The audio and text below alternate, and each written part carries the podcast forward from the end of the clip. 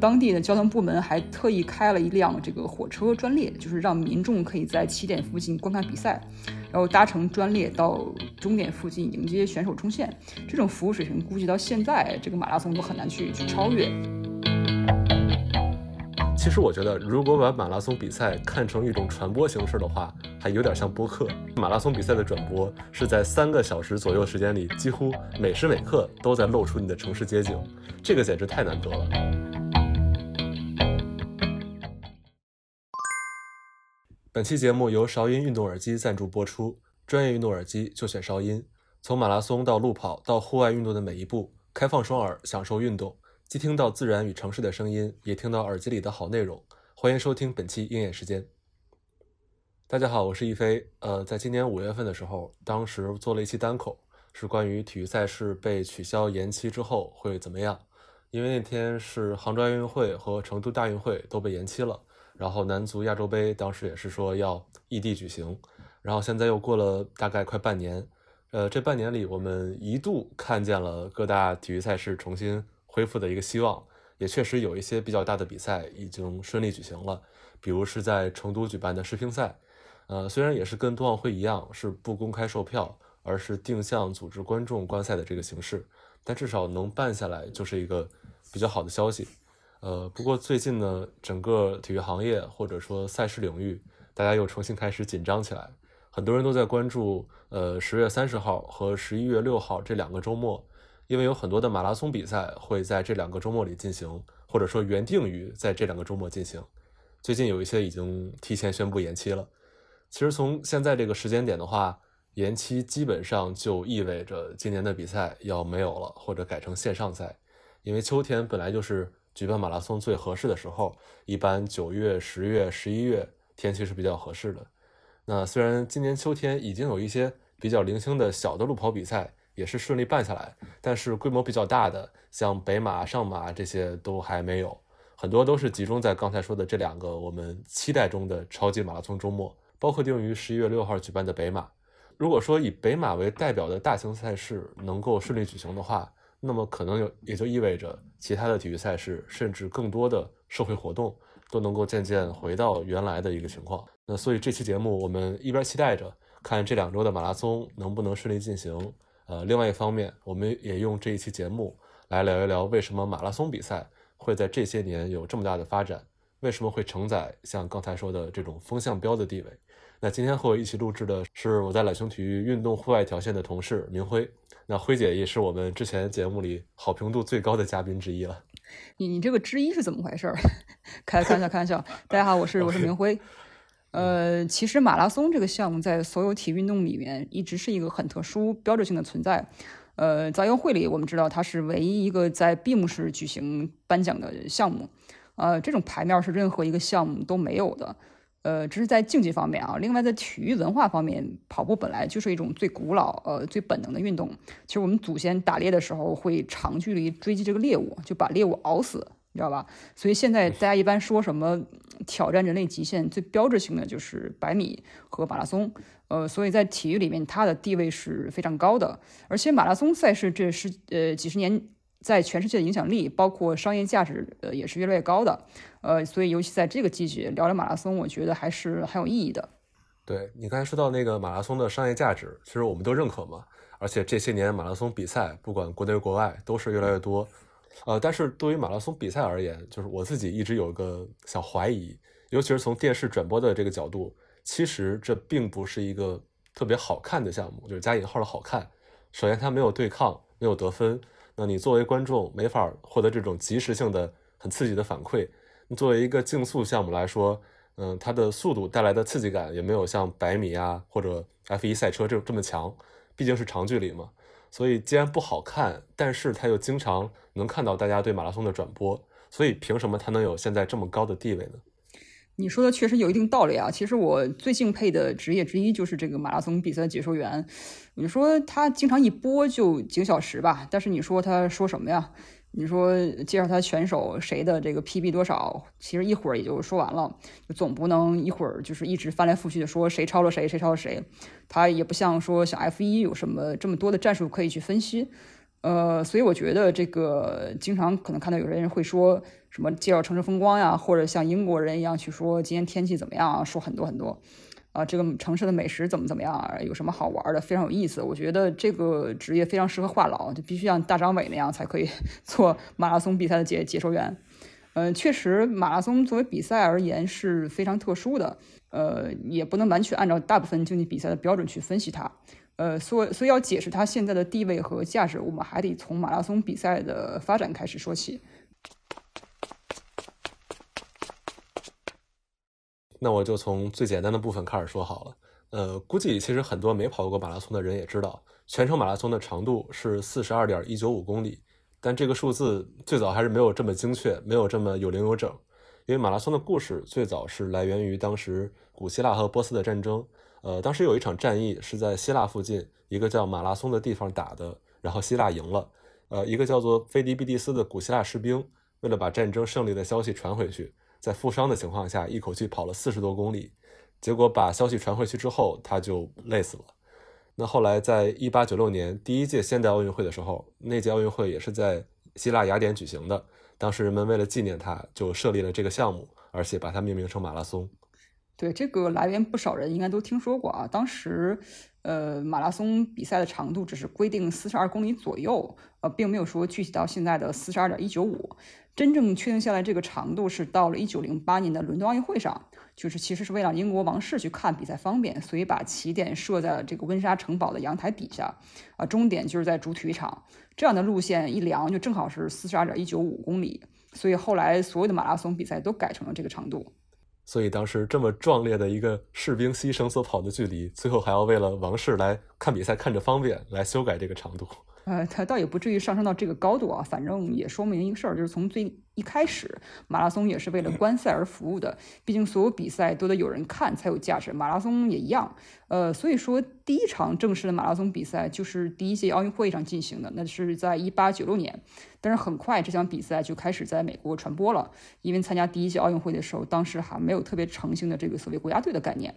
呃，美国去参加田径项目的主要是哈佛和这个麻省理工的学生，这两学校我们知道都在波士顿。来比赛的学生基本上都是当时一个叫波士顿运动协会的成员，呃，所以相当于一个地方民间体育组织。这帮波士顿运动协会的人在看了这个雅典奥运会马拉松比赛之后，觉得这。大受震撼，想把这个项目也引进波士顿，而且因为古希腊最早那个士兵的故事是跟爱国有关嘛，呃，所以呃波士顿第一次马拉松比赛也放在了当地的爱国日，就是四月的第三个星期一。呃，从一八九七年第一届波士顿马拉松开始到现在，每年的比赛其实都这个时间，这也是非常罕见的，不在周末举行马拉松赛。嗯，那它的历史确实是非常悠久的，就所以说波士顿马拉松是全世界最古老的城市马拉松比赛吗？首先，它肯定是最负盛名的，但是不是最古老的城市马拉松得分开说，因为严格来说，波士顿马拉松的起点，包括它的大部分线路都不在波士顿城区，一开始的起点在阿什兰镇，啊，后来改在霍普金顿镇，整个线路要经过七个镇之后，大概的最后百分之三十才会进入到这个城区里面，所以最开始波马并不像后来很多的马拉松一样，是刻意全放在城市里去展示城市风光的。啊，那说到这儿，可能有人跟我之前有过一样的疑惑啊，就是马拉松比赛它是一个跑步项目，它为什么不放在体育场里跑，而是要到城市里跑呢？呃，所以一方面可能是最开始的时候，像波士顿马拉松一样，它最传统，一开始就是在外面的路上跑的。那另外一个原因可能就是，如果在体育场里的话。四十多公里算下来就是一百多圈儿，这么多人数这个数实在太难了。对对对，这个是一方面原因，而且你想体育场的跑道是四百米，它其实放不下太多人的。这样的话，马拉松也永远不可能变成一个几万人同时参与的这么一个项目。呃，不过当然啊，在第一届波马的时候没有那么多人，只有十八个人报名，最后十五人其实是站上了起跑线。呃，大部分都是刚才我们说的这个波士顿协会的运动协会的这个成员。呃，不过虽然参赛人数少，但是那届比赛的影响力可是一点都不小，因为这个协会的人也都是算是体育界啊、学界的名流，呃，所以当时算当时的 KOL 吧。当地的交通部门还特意开了一辆这个火车专列，就是让民众可以在起点附近观看比赛，然后搭乘专列到终点附近迎接选手冲线。这种服务水平估计到现在这个马拉松都很难去去超越。而且很有意思的是，当时比赛里很多场面都有现在马拉松比赛的这个雏形或者影子。比如说，组委会会给每个选手安排一个民兵，骑着自行车全程跟着他，而且会负责提供一些补给品和一些医疗用品。这其实相当于我们现在这个医疗志愿者的前身了。呃，只不过当时没有现在这么这么这么这么发达，呃，然后因为当时比赛路线周围的人，有的人知道这有比赛，有的人他不知道，而且每当时这个比赛没有什么明确的是这个清场的措施，所以场面相对来说有一些混乱。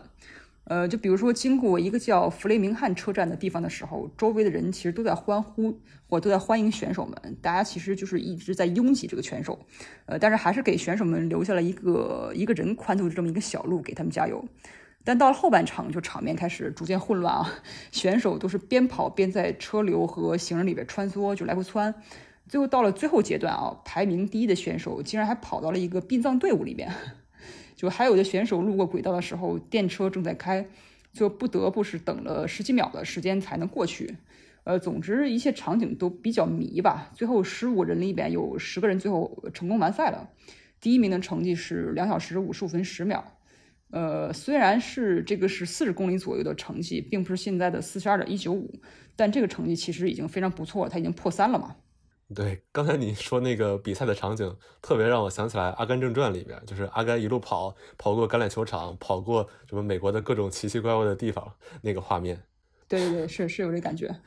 对，其实大家可能都会好奇，就是这些东西我们是怎么知道的？原因就是多亏这个比赛是在波士顿办的。呃，波士顿那个时候最发达的就是报刊传媒行业，所以有很多像这样有意思的场景都被非常生动详细的记录下来。我们现在能知道第一届波士顿马拉松原来是这个样子的。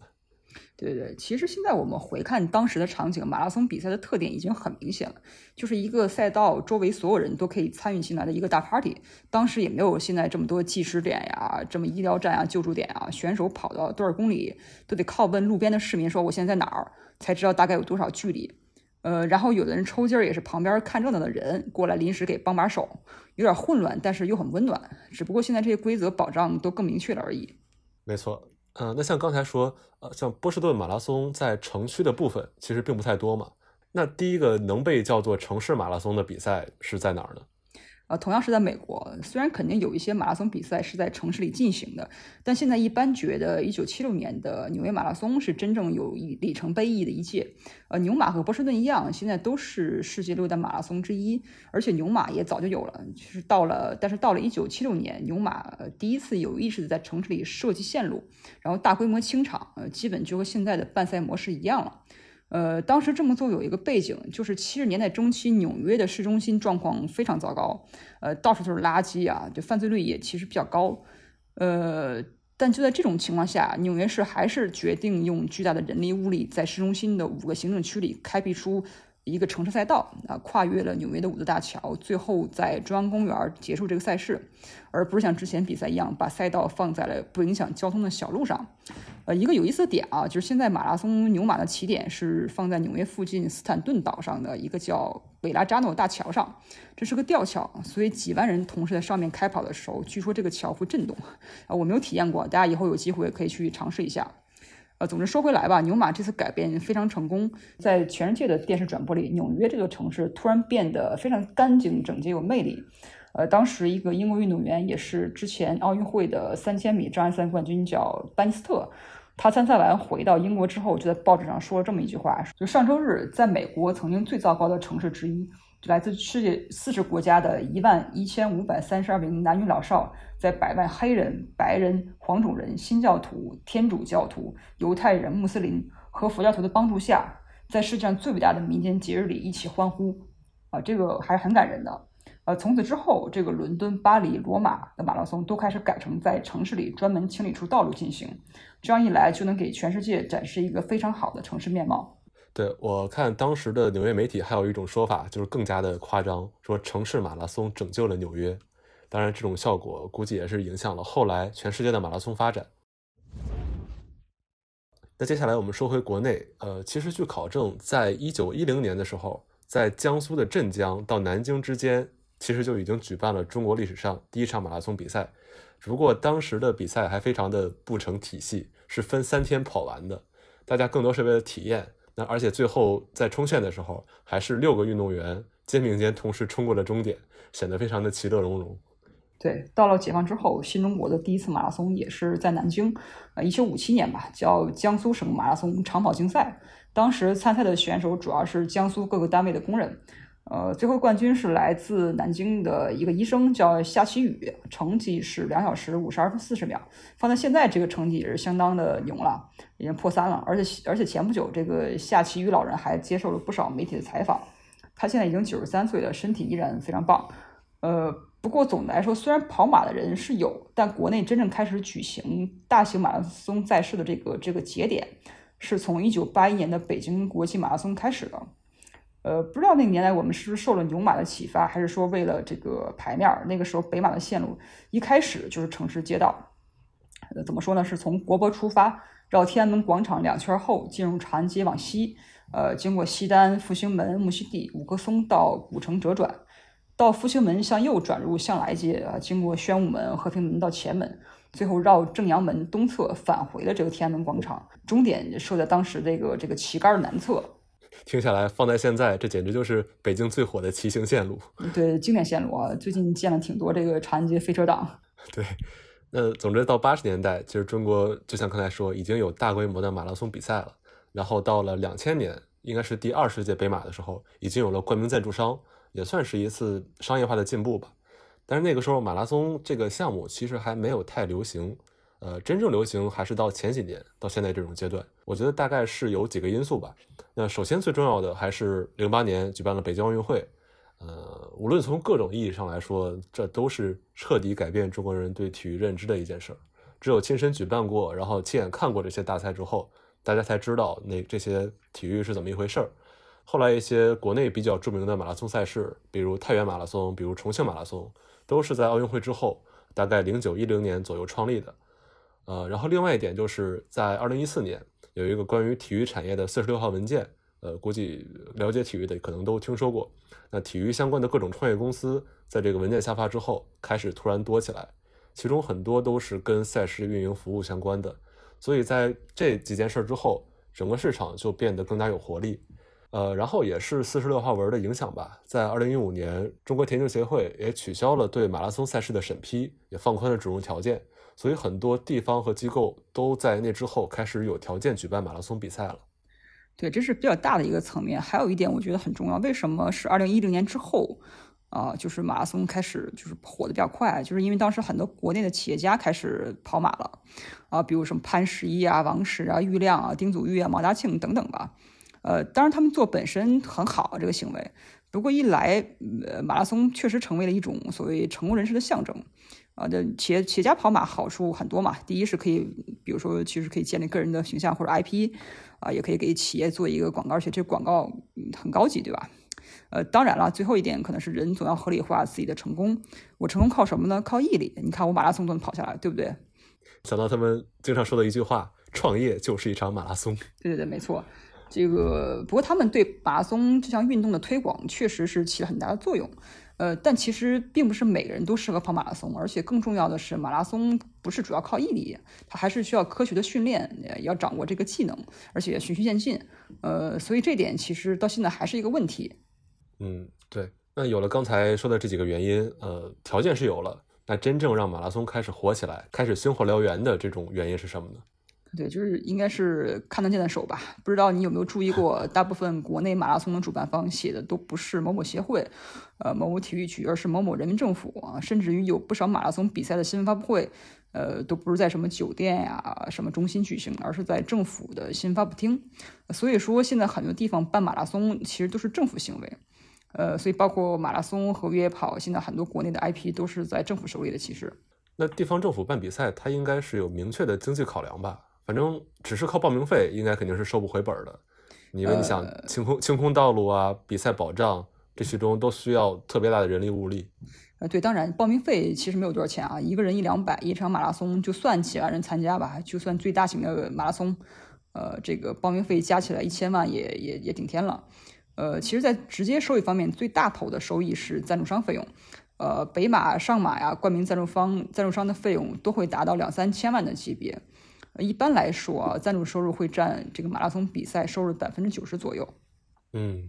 这样就说得通了。但这些其实应该只是直接收益，应该间接收益可能比这更大。对，马拉松就是最典最典型的这个聚集效应啊，几万人聚在一起，它就会有消费。呃，就会给这个旅游业带来机会。我们可以举一些数据啊，就是一九年的时候，尼尔森的一个报告说，有百分之五十的跑者会有外地参赛的经历，其中百分之七十一会品尝当地的这个美食啊、小吃啊，百分之六十四会在当地这个旅游观光。对，人是一切经济的基础嘛，有这么多人来，肯定会促进一个城市的消费。对，而且这些参赛的人其实都有一个特点。就像我们平时如果跑个几公里的话，可能都会在朋友圈打个卡。那如果你跑个马拉松，简直是没有不发朋友圈的道理。所以，呃，某种程度来说，这其实不只是几万人来参赛，也意味着几万条朋友圈。那几万条朋友圈都在给这个城市做露出、做曝光，所带来的传播效果可是可想而知的。那说到这儿，也就能解释，就为什么单一一场的马拉松赛事，它的冠名费就能那么贵，上千万甚至两三千万。因为不只是跑步的人和城市里的观众是能看到它，就大家跑完步之后也都会在终点照个相啊，或者给奖牌拍个照片之类的，这些你发到网上都是露出。呃，甚至我记得有一年成都马拉松的时候，就是赛道旁边准备了各种成都特色小吃，结果当天有一条微博热搜写的是成都马拉松有多好吃，我觉得这种联系是特别有意思的。就是跑者都来成都干嘛来了？对，就是马拉松对城市的作用不只是短期的这个经济收益吧，更是长期的这个形象宣传，就跟当年的牛马的效果是一样的。我们再随便举两个例子啊，就是厦门政府公开文件里是这样写的：，呃，二零二零年厦门马拉松为城为厦门带来的直接经济收益达到了两点五七七亿，啊，综合经济影响是六点五三亿元。那么还有一个相对不那么正面的这个这个例子吧，就是白银越野跑赛。这个越野赛从二零一八年开始在黄河石林旅游区举办，呃，在这之前的二零一七年，这个旅游区接待的游客量是一百一十万人次，呃，举办两年之后呢，这个游客数量就翻了一倍，这个旅游收入就直接涨了两倍。直到去年发生这个惨剧之前吧，这个比赛给白银确实带来了非常好的效果。嗯，那像这样的案例其实挺多的，所以这几年越来越多的这种中小城市也开始举办马拉松比赛。呃，也能体现出地方发展的一种焦虑吧，因为你需要挣钱嘛，需要发展，需要促进经济，那这确实是为数不多的一个能够快速发展的办法，能把人吸引过来。呃，所以即使有些地方的实际的办赛水平，还有赛事公司的一些保障能力还没有达到那么高的高度，但他们还是要办比赛。呃呃，不过在这要说明一点，就是那次白银的越野跑其实是越野跑，不是马拉松。那问题在于。国内这些年对于这两个项目的叫法一直比较含糊，但可以明确的是，越野跑跟马拉松的风险还是相差很大的。就目前国内城市路面的这种马拉松比赛，其实医疗保障水平已经不错了。那只不过在一些山地越野等等一些比较极端的条件下，确实还有很多不达标的地方。呃，在这可以补充说一下。对对对，就白银事件确实对中国越野跑圈是一个非常大的教训。对嗯，那其实说了这么多，马拉松比赛的优势已经挺明显了。就对于主办城市来说，马拉松比赛是一个非常完美的品效合一的广告，就既能在短期内带来人流、提升经济，又能在长期给城市做品牌。呃，所以过去几年能看到越来越多的城市都在办马拉松比赛。呃，而且说到这儿，就是其实我觉得，如果把马拉松比赛看成一种传播形式的话，还有点像播客。为什么？因为长吗？确实，确实是长。呃，就打个比方，你在体育里面，你看 NBA 比赛，中场休息的时候或者暂停的时候，呃，这些时间确实会给一些，比如说球场外的夜景的镜头，但是也就几秒钟而已。但是马拉松比赛的转播是在三个小时左右时间里，几乎每时每刻都在露出你的城市街景，这个简直太难得了。就你比如说，比方说短视频，你几秒钟划过去，那这几秒的刺激之后，可能基本上什么也记不住。但播客的话，你可以用半个小时甚至一个多小时，去耐心的听完一个故事。这种交流在现在的媒介传播里也是非常稀缺的。那马拉松同样啊，在这半天的时间里，这个比赛真的是在给城市做非常深度的展示。呃，我个人感觉就是这比在电视上投个广告，什么大美哪哪哪，好客哪哪哪，欢迎您，比这有用多了。没有说这两个地方不好的意思。呃，因为马拉松相比之下是真正的把比赛和城市融入到一起的，它比这些单纯的广告会更鲜活。对，它的沉浸感是比较强的。那也希望你的你的播客能品效合一吧。Hope so。那么这期节目上线的时候应该是十月三十号了。那最近很多比赛都在延期，也希望三十号节目上线的时候，呃，原定于这天举办的比赛是能够已经顺利举办了。当然还有十一月六号的几场比赛，呃，也希望能够办下来吧。因为确实，如果这个季节再延的话，可能就今年比赛就没了。当然，最近还有一个比较好的消息，就是二十九号的时候，呃，看到新闻说北马的报名抽签结果是刚刚揭晓，呃，这可能会意味着十一月六号的比赛还能按时进行。因为按照道理来说，如果确定要延期的话，可能就不会公布了吧。但这只是一个猜测，反正我们期待着吧。对，确实这种比赛很多都是地方政府主办的嘛，登办的话相当于一种嗯，态度比较明朗。现在，所以我们现在观望一下吧。那本期关于马拉松赛事的内容就聊到这儿，希望更多的比赛能顺利进行。那毕竟回到跑者的角度，马拉松比赛的这些我们刚才说的商业价值，它其实是其次。那最重要的是，你只要有比赛，跑起来才会更有动力。对，其实跑步除了比赛之外，现在更多的已经成为了一种生活方式了。呃，跑步的时候我们可以做很多事情，包括听播客啊。现在我们经常说听播客有几大场景嘛，就通勤、居家、运动。尤其跑步的时候，大多数是一个人独处嘛，是一个跑步有的时候是一个比较孤独的运动，所以确实是适合听播客。哎，所以欢迎大家使用韶音运动耳机听我们的鹰眼时间。呃，其实不光是听，呃，我们这期节目就是用韶音运动耳机连线录制的。反正录的时候，我自己的听感啊是挺好的，不知道大家听的声音怎么样？那欢迎大家就是回头反馈一下给我们。呃，其实这其中还有一个问题，估计是大家经常忽视的。你之前提到的运动耳机这个说法，我们经常能够看到，对吧？但究竟什么是运动耳机呢？呃，我我个人的理解是要保证运动的时候的佩戴体验。那具体来讲就是舒服和安全。